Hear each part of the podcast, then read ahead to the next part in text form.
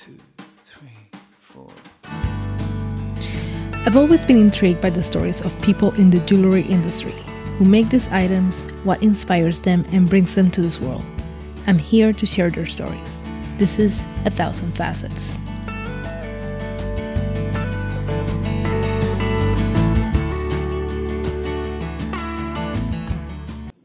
Amy Wilson found herself in the world of jewelry and has never looked back. She has built her career representing artists that have the sustainable values to make the jewelry industry a better one. Please enjoy our conversation. Hi, Amy. Hi. How are you doing? I'm good. So, I just, first of all, I, I met you when you were working at Alex Monroe. Yes. Fell madly in love with you. you have such a spunk and such a such charisma that really like just I, I connected with you immediately, and I love what you were doing at Alex Monroe, like how you were treating their online media, like everything was just amazing. And um, can I ask you, like, where do you grow up? Yeah, definitely. Um, also, I was very impressed and inspired by you as well. So, yeah, a good meeting of minds when we met. uh, where did I grow up? I grew up in Glasgow, Scotland. Glasgow. Um, I was quite directionless when it came to education and what I wanted to do. I think that everything I've done so far has been kind of happy accident um, and led me to where I am now. So, So, um, so what what were you when you were a child? Like, is is there anything that inspired you with the fa- with fashion, with jewelry, anything? Yeah, I think I'm so embarrassed to say this, but I think that um, Sex and the City unfortunately had way way too big a part to I'm, play. I'm sorry, it did have great fashion. It did, Patricia I'm- Fields, it was a great, Yes, you know, fashion. I think that's a better thing to say. I was inspired by Patricia Field rather than the TV show, but um, it did. It had such a big part to play. You know, New York, the clothes, the kind of mix match of everything. Um, yeah, I found it fascinating. So when I went to uni, I decided to study fashion marketing on the basis of how do I get closer to being I don't know what to Sex and the City. and yeah, that's what I mean about happy accidents. It's like Yeah. I even stumbled upon the TV show. I then stumbled upon the education. I of Yeah. and built things up from there. So So when you were um, in in uni, Mm-hmm. um, what what direction do you want to you, you saw yourself? I found uni really difficult because fashion marketing. That's what I studied, and it's quite a. It was quite a directionless course. Okay. Because this was in two thousand between two thousand and six, 2010, something like that. Um, and so much was changing so fast. Yeah. So it felt like you were being proactive by, you know, being on the internet and reading magazines. And then when you went to uni, something didn't add up. But it's because obviously the working world works so much faster than the education world. Yes.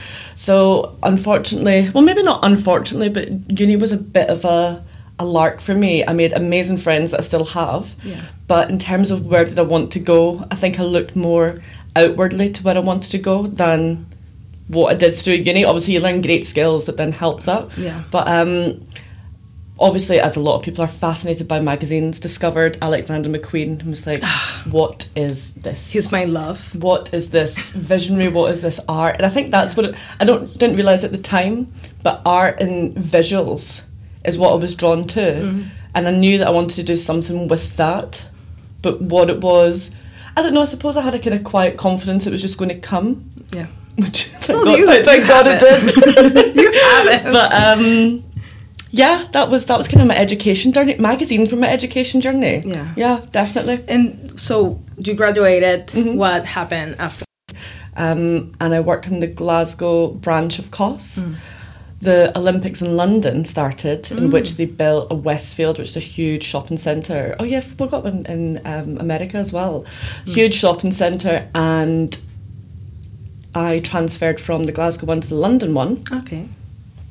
and moved to London. Oh, nice. well, very nice to nice place to move to. Indeed. and um and what what was your um journey to go to Alex Monroe? Oh wow, my journey.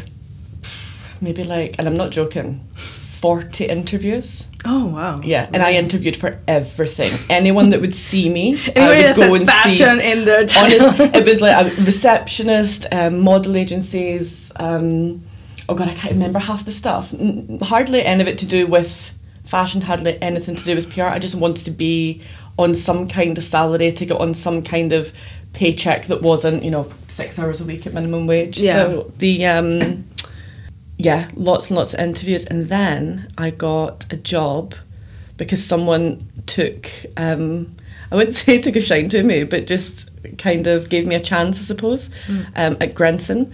This amazing woman, Alison Hargreaves, who has been a PR for I won't say how many years, but a long time, um, is so shit hot, knows her stuff, and I basically got a one to one tutorial from her for two solid years, just her and I, sitting in an office in this amazing company run by um, a guy called Tim Little.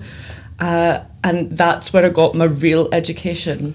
Um, she kickstarted everything for me, and we're still good friends to this day. That's amazing, and, and, Mm-hmm. and and I love that because I personally I went to school for fashion design, and then I ended up in the world of jewelry, and everything that I learned was with this woman that she mentored me. Mentor, yeah, that's and the word. I still have a relationship with her, and I absolutely love her. And it was just she gave me the master class that I needed to get from one place Yeah. to another, and it just makes such a difference in my life. And I'm like, oh my god, this a is what turning point. Yeah, and and.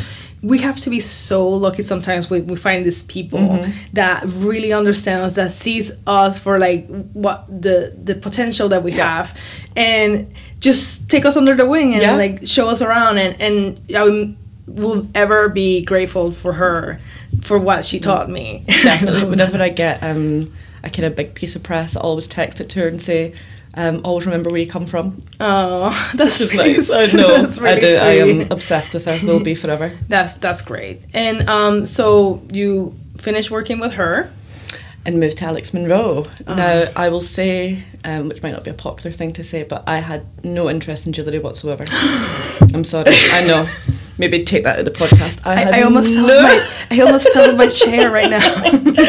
I had no interest in jewellery whatsoever. There was a press officer position, Mm-hmm. which was a higher position to what I currently had. So again, that kind of not scrambling, but oh, I'll go for that. Mm-hmm. I was so lucky because that could have been a, a maybe I shouldn't name names, but that could have been like a mainstream brand of jewellery that um, didn't have their ethics in place, didn't Mm-hmm. Yeah. Mm-hmm. make, and I would have been none the wiser because I didn't know the industry that well.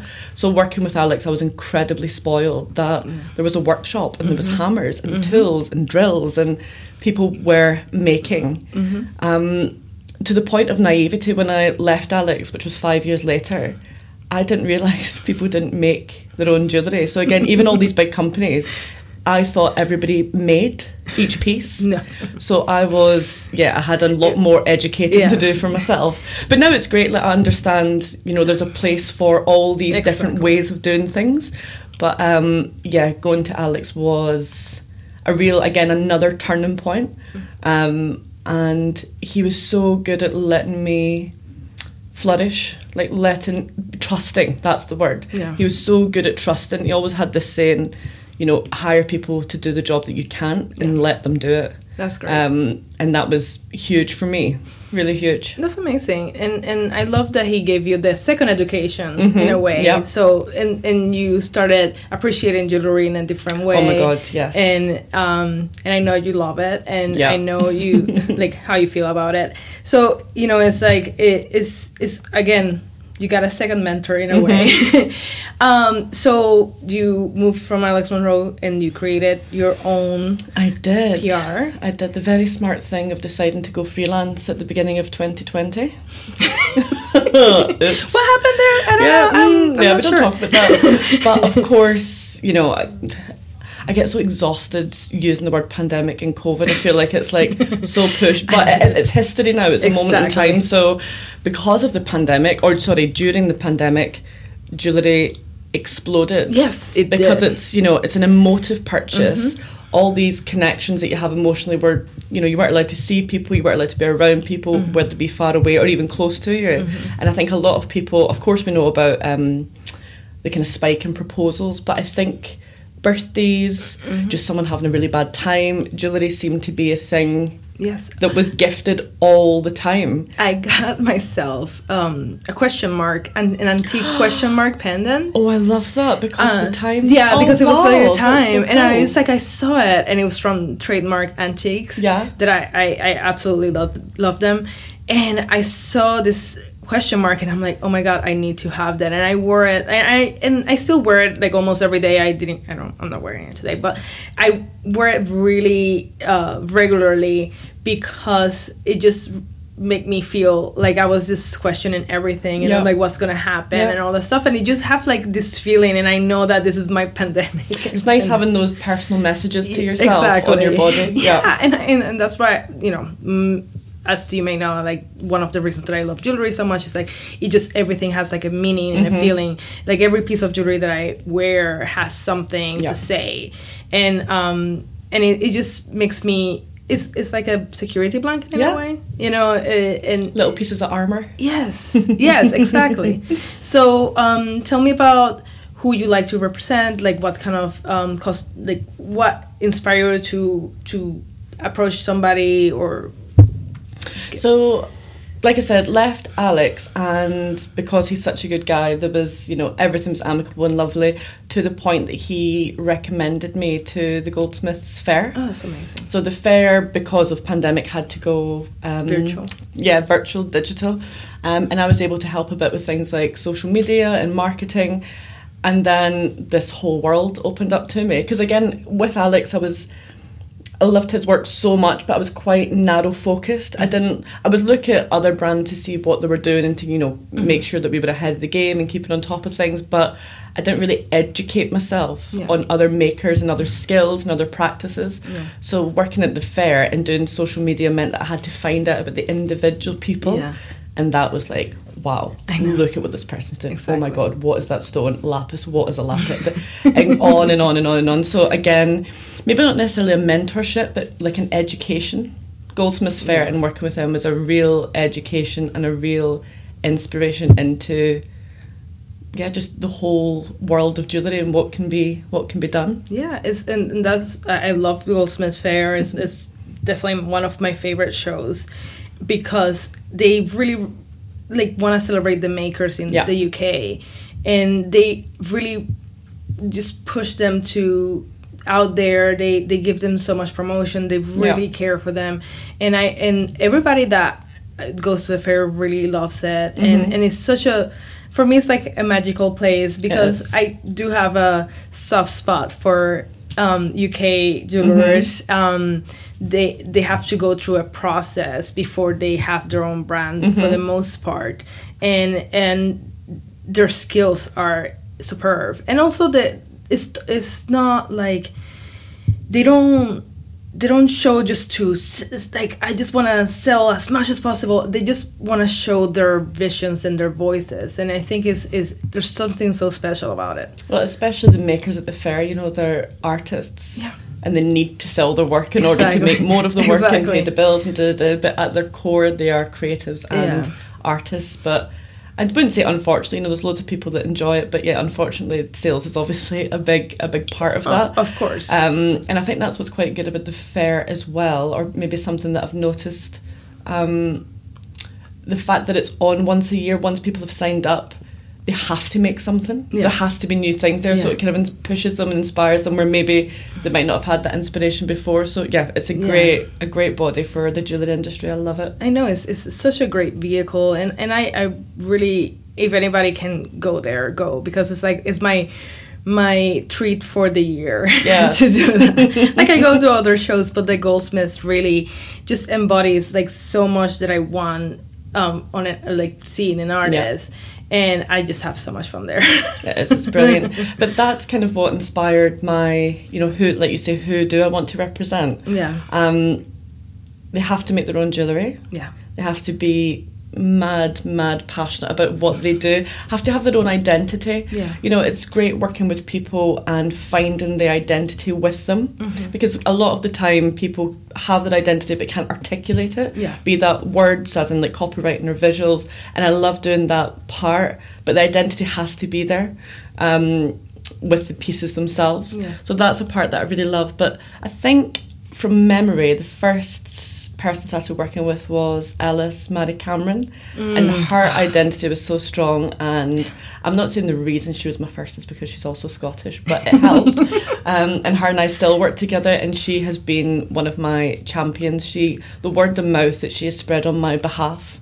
Because we work together, has then brought in other people. Yeah. So I know you just mentioned there about how do I approach people. So far, I haven't had to do too much approaching, but and hopefully I will never have to. But if I do, uh, it will be must make, must have a not must have a strong story, but again be able to articulate why you're doing what you're doing. Yeah. You know, I've had people that will kind of say, "Oh, I might start a engagement ring business."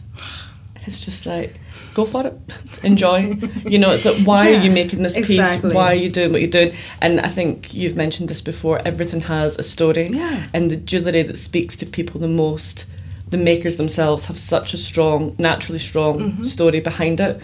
Um, that's really important to me. Ethics is really important to me. Yeah. And even if you don't have all your things ethics wise in check, as long as you're making a point to find out and constantly making a um, carving a way out to do better. Yeah. That's important. It doesn't have to be. I know exactly where those stones come from, but I'm actually looking for a new supplier who maybe could tell me where theirs come from. It's that. It's like always try and do better. You might not have it set. Yeah. Um, Yeah, but but it's it's a it's a work in progress because it's like unfortunately like it, it and and that's something very important because lo- there's like a lot of companies right now that they're like oh we're ethical mm. and we're 100% carbon neutral and, and mm. whatever. And I and I I joke around and I say unless you're you're selling antique jewelry mm-hmm. in a bicycle you're not 100% carbon neutral. You cannot say that. You cannot claim that. You have to you know words have a lot of weight but i mm-hmm. feel like a lot of people throw these words Yeah. just very easily and i feel like there, there has to be a responsibility with it. And i understand how jewelry is made i understand how gold is is mine mm-hmm. or you know brought um, out and gemstones are mine but you have to make the research and you have to mm-hmm. you know you not everybody can go to india not everybody can go to africa and see the mines for themselves and look at everything but you really have to have conversations Yeah. this is a very small industry even Yeah. though it's all over the world it's very very small so you can talk to people and ask questions and go here and go there and really get your answers Yeah. and and you're like okay i don't i don't want to work with this person i don't i don't it's a little shady let me look for somebody else Yeah. and and the thing is that the the good thing that i feel like right now in the jewelry industry is happening is like the younger jewelers help each other definitely. which is really really nice and i i i'm very happy that i've created also like a little community in in a way like i like to connect people Yeah, with each other definitely. you know i, I was um joking um the other day that I, uh, I had a friend that needed a favor and I it was a Croatian artist in New York that needed a favor in London and I contacted German artists that contacted Spanish artists to see if everything can be done. Amazing. And it was so amazing. And I love that and, and I love this connection. I, I feel myself like a global person, not You get a- such a know. buzz from it. Yeah, yeah, I love it. So, but that's the thing is like, if you really do your research, you can find things Yeah. that are more ethically done. Well, I have recommended and continue to recommend to everybody to go through the B Corp process. I'm not saying that I know that the B Corp is the number one thing to do, but so far I haven't found another one better, like another body better that will find out if you are ethical, sustainable, Yeah. responsible or not. So Can you tell me a little bit about Big yeah, I mean, I'm not as educated in it as I should be. One of my clients, Shakti Ellenwood, she is B Corp certified, mm-hmm. but B Corp certified with a really high percentage. So, what I believe it to be is not most people can get a B Corp certificate, but it's not overly difficult to get one. I think you can get your certificate, but then you have a percentage of how well you've done in achieving the certificate. Again, I don't know the percentages, but let's just say everyone that can make 30% will get a certificate. Mm-hmm. But they then check on you annually to make sure that 70% that you maybe have, you know, not met the top marks and yet you're trying to. Yeah. And that's how you retain the certificate. Mm-hmm. Um, yeah, so it's not just here's a sticker, on you go for the next 50 years, they are on you. Yeah. Um, and yeah, it's the best one in terms of, and that's blockchain, that's um, who you bank with, Yeah. What your recycling system's like in your home. You know, do you practice what you preach in your Exactly. personal life as well as your business? So yeah, it's one that I really respect until maybe something better comes along, but I personally can't Well, it's, quite again, see it's, it happening. it's, a, it's a it's a work in progress, and, mm-hmm. and as long as we make little steps towards better, it's it, it's really important. You know, like environment is very important to mm-hmm. me. I it's like that's something that I give to towards the environment, especially the Amazon that it's been you know ravished.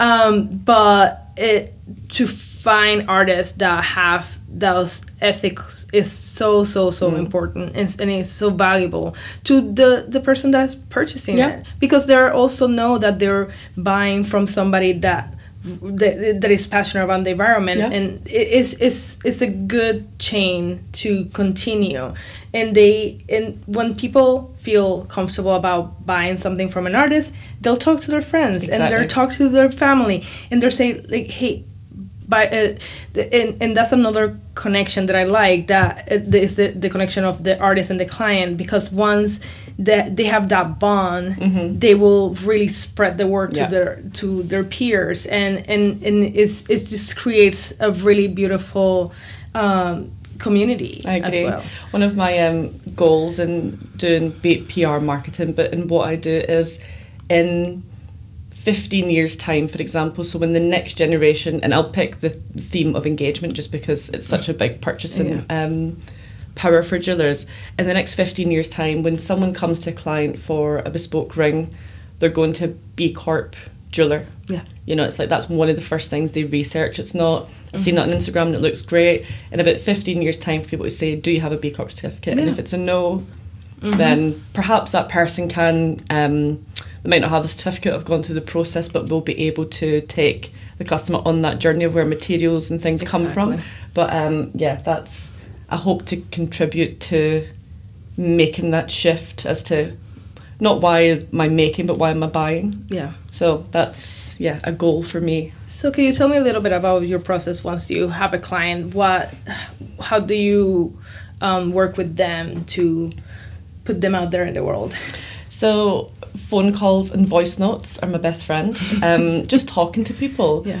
I think when you or my experience so far working with jewelers is they don't the thing they think's interesting is interesting, but once they start talking about it, the stronger stories come out. Yeah. They don't see those at the time, but once you explain to someone, you know, I know that you think your I don't know, twentieth anniversary is the story mm-hmm. because it's such a milestone, but actually that SMO gold that you use, that's the story. Whereas you do that because you want to use that gold, but actually that's a really big deal. Like the point of PR is, you know, to tell people about what you're doing. Mm-hmm. That's something people want to hear about. They don't really care it's your 20th anniversary. I'm sure they're really happy for you. Yeah. but the SMO gold is like that's what will change the game. So I find that really exciting. Ex- not explaining that sounds patronising, but kind of like sharing with people what they don't think is important is actually really important. Um, and I'll ask people, I'll usually type questions on WhatsApp and have the jewelers voice note me back. Because again, if I email questions and they type them back, it's quite. Um, It's, it's restrictive. it's restrictive, it's quite formulaic, Yeah. but when someone's speaking, all this other stuff comes Yeah. out. Um, and once once I've talked enough, which is probably never enough, but once I've talked enough, um, that's when I put together a press release or look at current trend stories and see where that jeweller's work could possibly fit, Mm-hmm. and then reach out to press and say, I've got someone fab I want to share with you. I love that. See, you're really good at storytelling, which is amazing. I, think hope it's the. Scottish, the Scottish side of your. Maybe it is. Maybe yeah. It's an inherent Celtic thing that I've got going on. Yeah, they, they said that the Scottish are very good storytellers. I am a terrible storyteller, but I love hearing people telling their stories, Yeah. and I just get excited about it. And but the, that's the thing is like you have introduced me to amazing artists that I didn't know existed, and I I and the stories that you've told me Oh, wow. really have. Like I'm like, oh, I have to check this person Mm-hmm. and let me look into it. And when I see what they're doing, I really like like to invest in them. And that's the important thing. Is like you, you hear the stories of the people, and if they grab you, you invest in Yep. them. And that's like something that um, I think it it should be everybody should use that Yeah. technique because you know sometimes it, you know when you go to like a chain jewelry store or mm-hmm. something like that you're just buying yes you're buying something that somebody designed but they design it because They've seen someone else design it is- first. yeah but more expensive. exactly Yeah. it's like they look at the trends they say like so you follow a formula and it doesn't have that soul but like when it's handmade when it's uh, created by somebody it has their spirit it has their Yeah. soul it has their story behind it and the years of training Yeah. and techniques and research and and it really bothers me so much when people are like oh this is how much yeah, I know. Like, It's like you would never walk into an art gallery and say that. exactly. You you don't you shouldn't question the artist like the decision to price something this way. You don't know how much the like I, i've seen in shows people mm-hmm. like hitting with their teeth Oh, the gold or like weighing them with their hand and be like is how much is this? And, and it's like it's not this is not a commodity you don't buy you don't buy a piece for the materials. You buy for the experience. You buy for Exactly. the passion. You buy for the story of the person. And that's like something that for me is very very important. I'm gonna invest in the artist because it has a story it has years of experience it has the research and the knowledge Mm-hmm. to create something very special that i will wear and hopefully pass Yeah. one day to somebody Oh, there's a um, a brand that I love called Everlane. It's a clothing brand. Mm. Yeah. And what I find fascinating about that brand is on their website they will break down the cost of let's say a t-shirt. They will tell you how much that cotton cost. They will tell you how where they found it from. They will tell you who picked it, what that person got paid, and then at the bottom it's like that t-shirt's thirty pounds, thirty dollars, whatever. But and they'll tell you Hmm. This is why oh wow if I could get my clients to do that, hint, hint, clients, I, that would be such a strong story. And I Yeah. ju- not even a story, but it'd just be such transparency. Yeah. You know, that's one of those words that always kind of comes around with Yeah. um, ethics and responsibility. But I personally would love if a jeweler said to me, "Yeah, this three thousand pound ring, it's because the gold is this price. I've trained for this many years, therefore my labour costs this much." Like, why wouldn't you? Exactly. Just again, it's my opinion. I'm not a jeweler. There's obviously reasons, but I think that would be such a strong selling point. Yeah. And it might not get someone buying there and then, but I think that you would have a cust. Oh, sorry. I think you would have a customer for life. Yeah. Um, if you had that, because it's just it's a next level of trust and communication as Yeah. well, which is obviously big when you're working with a jeweler. Yeah. Um. So yeah, I love that. I hope it goes that way at some point, but I love that. Just well it also creates a perspective yeah, for the customer and education. in education because like a, a lot of people don't I, I had um i saw um an artist's work and somebody was like oh i can find something like this in walmart. And then it, it, it boggled my mind and i was like no it, and i was I, I actually had to tell some something. It's like you don't understand the the time the education that this person has had the time the the hours of labor the just finding their voice is such a like it takes time. It, doesn't just appear out of the like, it, it can sometimes come really quickly to a person but it takes time to create that voice Yeah. and that vision and that path for the artist so it's like it, it's just really I, I don't understand how can somebody come and question I mean, I can I, can understand it in a sense of you know not everybody has the money to buy expensive Yeah, things, but but I I understand where you're coming from. It's like there's no need for that commentary. Exactly. If you can't purchase it or Yeah. you want to wait over time or find a brand that's that's saying there's so many brands that make that are accessible, Mm-hmm. but because there's so many more brands that are even more accessible Mm-hmm. with bad practice and because they can churn out so much more and make so much more money then advertise so much more you know it's like the ones that are also doing that their voices are lost Mm-hmm. um, and you know advertising marketing all of it is necessary but i think the playing field's not i mean it's definitely not level but it's nowhere near level Yeah, and, and, and this, but that's the thing exactly. You don't have to say that comment. Mm-hmm. If you cannot afford it, it's understandable. And you know, I always tell people, don't say, don't tell somebody, oh, this is so expensive. Expensive is such a, it's like a bad word for Mm. me. Like I will say, it's, uh, it's, it's uh, valuable. Yeah. that's the word that you That's should nice. use. It's like, oh, this is a valuable piece. And I talk to artists. Some I many many times I cannot afford what they sell, Mm-hmm. um, and I tell them it's like I it's so worth it. I love it. I cannot afford it at this time, but maybe in like a few years. And that gives the artist a sense of satisfaction. Yeah. You know, you don't have to be mean with somebody. Exactly. It's just like, you know, it's gorgeous. I love it. It's beautiful. I can't afford it right now. But who knows maybe maybe in like few years i can do it and and i ask for payment plans i mm-hmm. personally say Oh my I-" God, yeah, I love a payment plan. Oh, I Oh, love yeah, a payment yeah. plan and artists love that too they get like a little like Yeah. a little something every month Yeah. And and they're just like they feel like okay i'm getting i, I know mentally i know i'm gonna get $500 each month that will pay, cover I don't this. need to get a credit card or have interest on Yeah. it. I think that that's such an interesting point. I think I don't want to um, put any but throw anybody under the bus, but I would guess that all the clients that I work with would do that Mm-hmm. for their customers. Um, but I don't think customers would even think to ask. Yeah. But again, it goes back to the transparency. I think money cost of things that it's all it's still in this day and age which is wild it's still such a sticky uncomfortable subject Yeah. but I know for a fact, and I'll say this because I know this artist does this, um, or jeweler, sorry, does this. Um, Ellis Mhairi Cameron, for example, she I know for a fact she's done payment plans for lots of her clients. She's done it for me Amazing, She did it for me. And uh, but again, I don't know if she. I think she would advertise it in the sense that once a bespoke client, for example, was in, Yeah. she would say, "Let's work in this way." Yeah.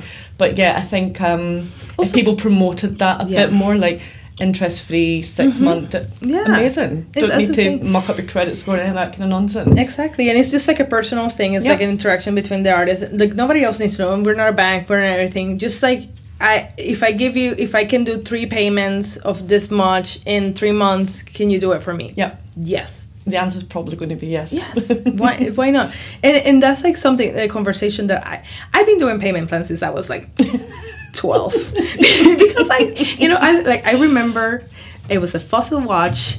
My aunt used to own a boutique. I loved it. I couldn't afford it, and I made a payment plan with her. I was 12 years old, and then every time that I will have like a little money, I will go you and are a machine. I did. Good on you. Yeah, I I've worked all my life. You know, I worked all my Hustling life. since day dot. Since the- well, you know, it was not by choice, but yeah. but that's the thing. It's like I've always done it, and I'm I'm I have no shame asking for it. You know, like I, it's I'm not rich. Yeah, Yeah. I'm just, uh, but I love jewelry. I will invest in an artist. If uh, like especially Alice, I love Alice. Like she's my daughter. You know, even though she she has a mother and she's very very lovely. But you know, it's like I have uh you know I will I will gladly invest that if you work with me i'm gonna work with Yeah. you and i'm gonna invest you and i'm gonna promote you and i'm gonna push you out there and show how amazing you are and those are the things that we need to do more Yeah. i feel it's not done more everybody is just so transactional Yeah. right now and, and i feel like it just needs to be like something else um, something deeper Yeah. and something stronger I agree. so how um what do you see yourself in like five years? Like what what how do you see yourself at? What a great question. um, Having a PR empire. I can see I know. it. See, that's the thing. I don't. I never want to be too. That sounds so grim. I never want to be too successful. I um, I love what I am just now. I'm Yeah. working with amazing people. I think the landscape of PR is changing. Mm-hmm. So as much as I work with a couple of jewelers at the moment, I'm also working with a agency Hmm. called Fallowfield and Mason. What they're doing, or I say they, it's a woman that uh, runs at Juliet Fallowfield. Her vision, which I'm kind of piggy banking off of because I think it's amazing, is to educate and train not just jewelers but anyone with a small business on how to do their own PR. So it's like here's how to create your story. Oh, that's awesome. Here's the imagery that we think you need um, to PR and market yourself with the long term plan that hopefully once you have this formula, if you will, in place, you should be able to use that formula every time you have, maybe have a new product or have a new service. So, mm-hmm. because again, a very small business can't afford a full time PR, and quite frankly, small businesses, if you're not producing that many new pieces, again, I'm going back to jewellery, but if you're not producing that many new pieces or your story's not particularly strong, you perhaps only have two, three, four PR moments in a year. Yeah.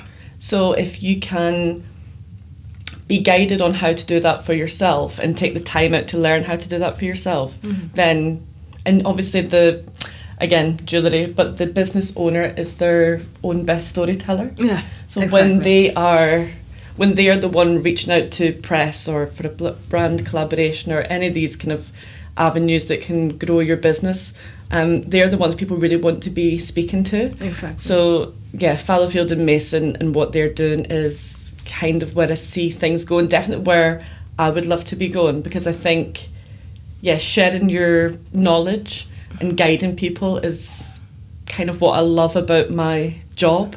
Um, and learning from other people and sharing that with other people.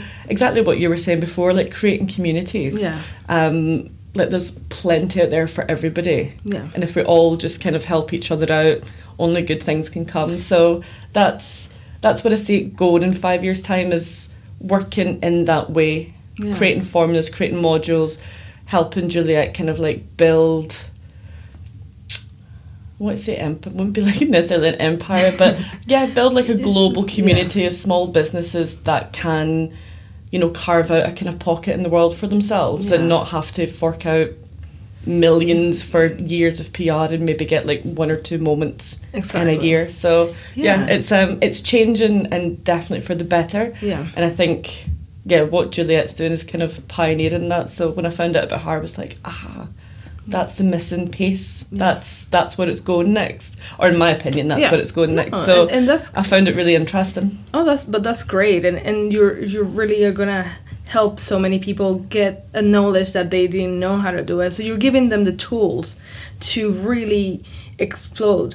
Um, speaking of that, like, what do you think social media will go in like a few years? Just In a few years, I don't know, but at the moment, I tell, or my opinion of it is, and I've shared with my clients, Instagram, for example, it's like Instagram's a second website. Mhm. You know, it's a, if I recommend a brand to you or vice versa, I'm assuming one of us is going to go onto Instagram to find that. Yeah. We're not going to go onto their website straight away. Mhm. We're going to see if we like the look because we take in information very quickly and turn things over very quickly. Um, because obviously there was a moment a few years ago where selling through these platforms, Facebook, Instagram, was strong, and I'm sure it still is. But again, it's becoming diluted. Mm-hmm. It's becoming a bit. There's a bit of a disassociation between brand and people and product. So I think these platforms, social media platforms, will continue to be a great way to advertise and hopefully advertise for free. I know they're not being great at the moment in terms of like pushing new people or um, with engagement and things, but it's still a place that you can share your work. It may do other things in the future, but I'm not so. I'm not so excited about social media. I know. It's just I I have a I I I've always say, if Instagram had a paywall Mm-hmm. for people, you can have your free algorithm Oh, filled yeah. stuff. But like, if companies decide, if you say we're gonna have a subscription, we're gonna have it will be ten dollars a month or something like that, and you're gonna have it's gonna be no algorithm it's gonna be everybody's gonna see it everybody will see your work. I will tell you people will i will i, I don't make any money and i will pay for it. I will 100% pay for it because i want it like my, uh, on my page what i want to do is show the work of artists i want people to see the work of artists i don't want the algorithm to decide no i don't want to show it today or anything like that it's just like i'm like i will pay gladly but they don't it's just very short-sighted But I think that's why I'm not excited about um, social media. An idea like that, for example, would be amazing. Mm-hmm. But in time, they're just going to monetize it again. They're just going to make it hard to get. Okay, so now it's um, packages. Now you know they're just going to social Yeah. media as an average. They're just going to keep I milking know, it, which is why so it's not. Well, for me personally, it's not that exciting anymore. It's amazing. It's great that people can communicate it the way that they can through it. Um, like I said, discover people, all that kind of thing. But um, yeah, in the next five, ten years' time, I don't know what it's going to be. But again, I'm not. My breath's not bated. I know it's just sad, sad because I, I, I personally don't trust or care for TikTok at all. you know, Twitter is doesn't mean much to because like unless you have grievances or Mhm. anything like that, it's just not a good place to. I do post on Twitter, but Yeah. like it's just because I just copy and paste everything and all the social media. Instagram for me is like the most viable, but it's just still is it like the algorithm is just very I know a lot of people are struggling just now, and it's interesting. Again, Juliet and I've had this conversation. PR seems to be picking up again Yeah. because so many people were relying on social media Mhm. to advertise themselves, and then Yeah. Mm-hmm. also having the payments and advertise themselves. But now that that's diluted and people can't afford it, PR starting to pick up because people need the authenticity again. Yeah. hmm So it's yeah, I think it'll just constantly do this. It'll constantly be Yeah. ebbs and flows between both. But It's, it's, it, that's interesting. That's Mm. very, very interesting. I, I love that. Um, so I have some compulsory questions. Um, even though you're not a jeweler, but I Mhm. you you know your jewelry and you've learned your jewelry from everybody that you work with. definitely. Um, what's your favorite gemstones? Oh, that's uh, sapphire. Sapphire. I know that's such a basic answer, No. but I love them. I love them so much. What What do you love about them? I feel like I can dive into them. Every time I see one, I'm like, I could jump into that. A diamond, obviously, diamonds are beautiful, Mm. but I'm kind of, yeah. And I'm not a big colour person. Like I know you can't see, um, but I'm all in black, black, all and black. always wear black. But yeah, She there's does. something about the depth of uh, colour in sapphires that I could stare at. I wouldn't stare at a diamond for ages, but I'd stare at a blue sapphire for ages. Hmm, good. Um, what's your favorite metal? Gold, yellow gold, love it. It's especially um, brushed, not high Mm, shine, yes. brushed yellow. 18, maybe 22. Carat 22. gold is Oh, 22 it's is- like butter. Yes. It's just and it the feels most so nice. It has such a nice weight. the Lucy Gledhill ring. Mm-hmm. I have one. Oh, the chain ring just made from again brushed. I don't know if that's 18 or 22. Uh, I think it's 18. 18. Yeah. But yeah, just touching that, it's like it's like it could melt. Yeah, It's, not going to, but it, has feels like such a nice weight to beautiful. it. It's just it feels so nice to wear. Beautiful. I I love that ring. But I yeah. love that ring. Um, so you've seen so many people doing so many um, different uh, techniques in jewelry. Mhm. What, what's your favorite if you have to pick one? I don't necessarily think I have a favourite. Again, you know, it's like yellow gold, sapphires. I'm quite basic with my taste of what I would personally wear. But a new technique to me, not a new technique in the world of jewellery, um, which Shakti Ellenwood does, is hand stamping. Mm. So not engraving the pieces of jewellery, but stamping them. Excuse that. me. Um, and what the shapes and the texture she creates through that, because it's not engraved, it does look different, but you can't work out why. Mhm. And it makes the piece really, really interesting. So, yeah, I think that's my favourite because it's the newest and the freshest, and it really does look different Yeah. from anything else. Yeah, she does make her um, work. which is obviously So- a tough, um, a tough gig in this industry. So yeah, definitely hand stamping.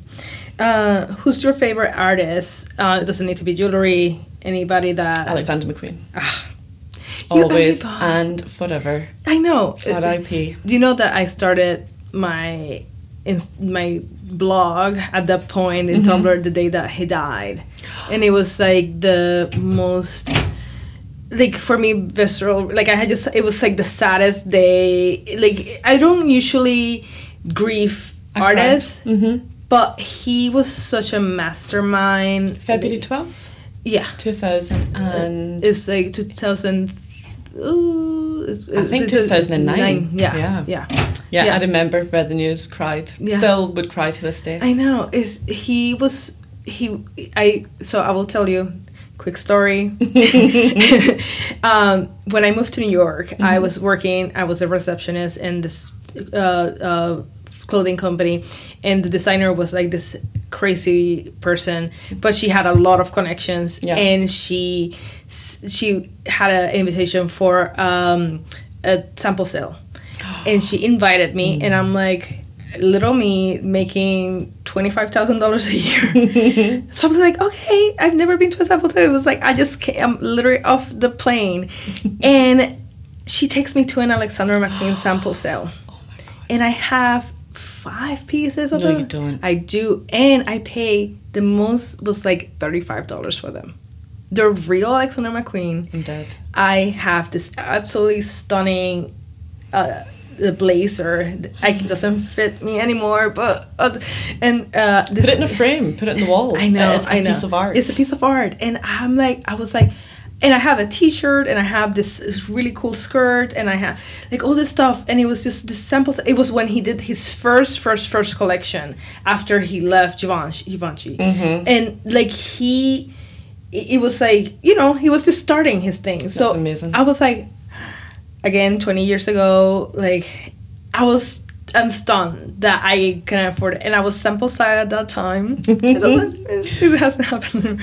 I was like putting one, like I, I put one of the bustiers, and it was very wide, like it didn't fit. And my husband was like, "Was that when you were a kid?" And I'm like, "We were dating. we were dating when we when I had this on." so yeah, but I absolutely love him. He's my favorite. He will always be my favorite. I have to this day all my my uh, screen savers in is Alexander McQueen. Is it? yeah. It was one of the best exhibitions I've ever been to as well. That Yes. One, I cried all the It- way it- through. It was yeah. pathetic. Even my husband, who is not into fashion, he was like looking at it and he was saying, he, "What a what a tragedy to this world." He said that, and I'm like, "You get it, you get it." He was a master, and no nobody will ever compare him. Um, what's your favorite thing to listen to while you work? Oh. Listen to Will I Work. Oh, I know this definitely. Um, the Euphoria soundtracks. Oh, really? Yeah, which has now led me on to a new appreciation for Labrinth. Labrinth is my yeah my work sounds definitely. Really? So that, and then when I get a little bit towards the afternoon, I like to watch, not watch, but like listen to as if it's a podcast. Um, the Real Housewives, and Real Housewives of anywhere, New Jersey, New York, Beverly Hills. I like put it on on my laptop, and then work and just like listen to them. I love I, it. I have a my my guilty pleasure is um, I do watch The Bachelor and Bachelorette, which is awful, and I but they're big, but I I I hate the show, but I love. There's a podcast called Will You Accept This Rose. And it's insane. It's like these comedians, and it's like hilarious, and I love it, and it just makes me so happy. So good. So it's like- It's, just, it's chewing gum for the brain. It's just like you can zone out. I, love know. it. There's so much crap in the world. Love it's just like good to just like disappear. And um, do you have any advice for future jewelry artists that are coming out of college right now Mm-hmm. and just I do actually. Um, especially you know people that have been educated in jewellery. Like I say, they they have a purpose behind it. They're doing it for a reason. Just really stick with the why you're doing it. Obviously, I know that designs and um, aesthetics and things change, but what you have started with, what you've started making, will be inherently you. It will progress and it might become something new. But if things aren't working, I know how hard that can be. But if things aren't working, still stick to your gut, stick to your vision. Stick to, it will come good. It might take a really long time. It might happen instantly, but stick to your gut and stick to yeah what it is you love and why you love it, and Yeah. You'll fly. well, if you believe in yourself and you really like, if you have this vision, it's just gonna uh, really show. You know, and that's the Mm-hmm. Authenticity. It's that- everything. It's everything. Exactly. I completely agree. Amy, you're a gift, and I love you so much. Thank you, Thank you. for talking to me, and you know. Thanks I- for having me. This was so chill. I know. I Love just I wanted to make it chill. well, thank you so much. Thank you. You can find Amy Wilson on Instagram at Amy underscore Wilson underscore PR. Thousand Facets is produced and edited by me. Please visit A Thousand Facets on Instagram to see photos of some of the things we spoke about during the interview.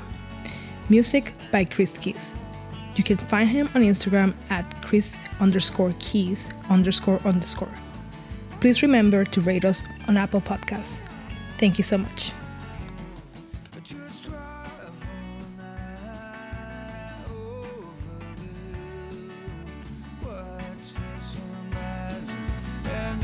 Starts to feel.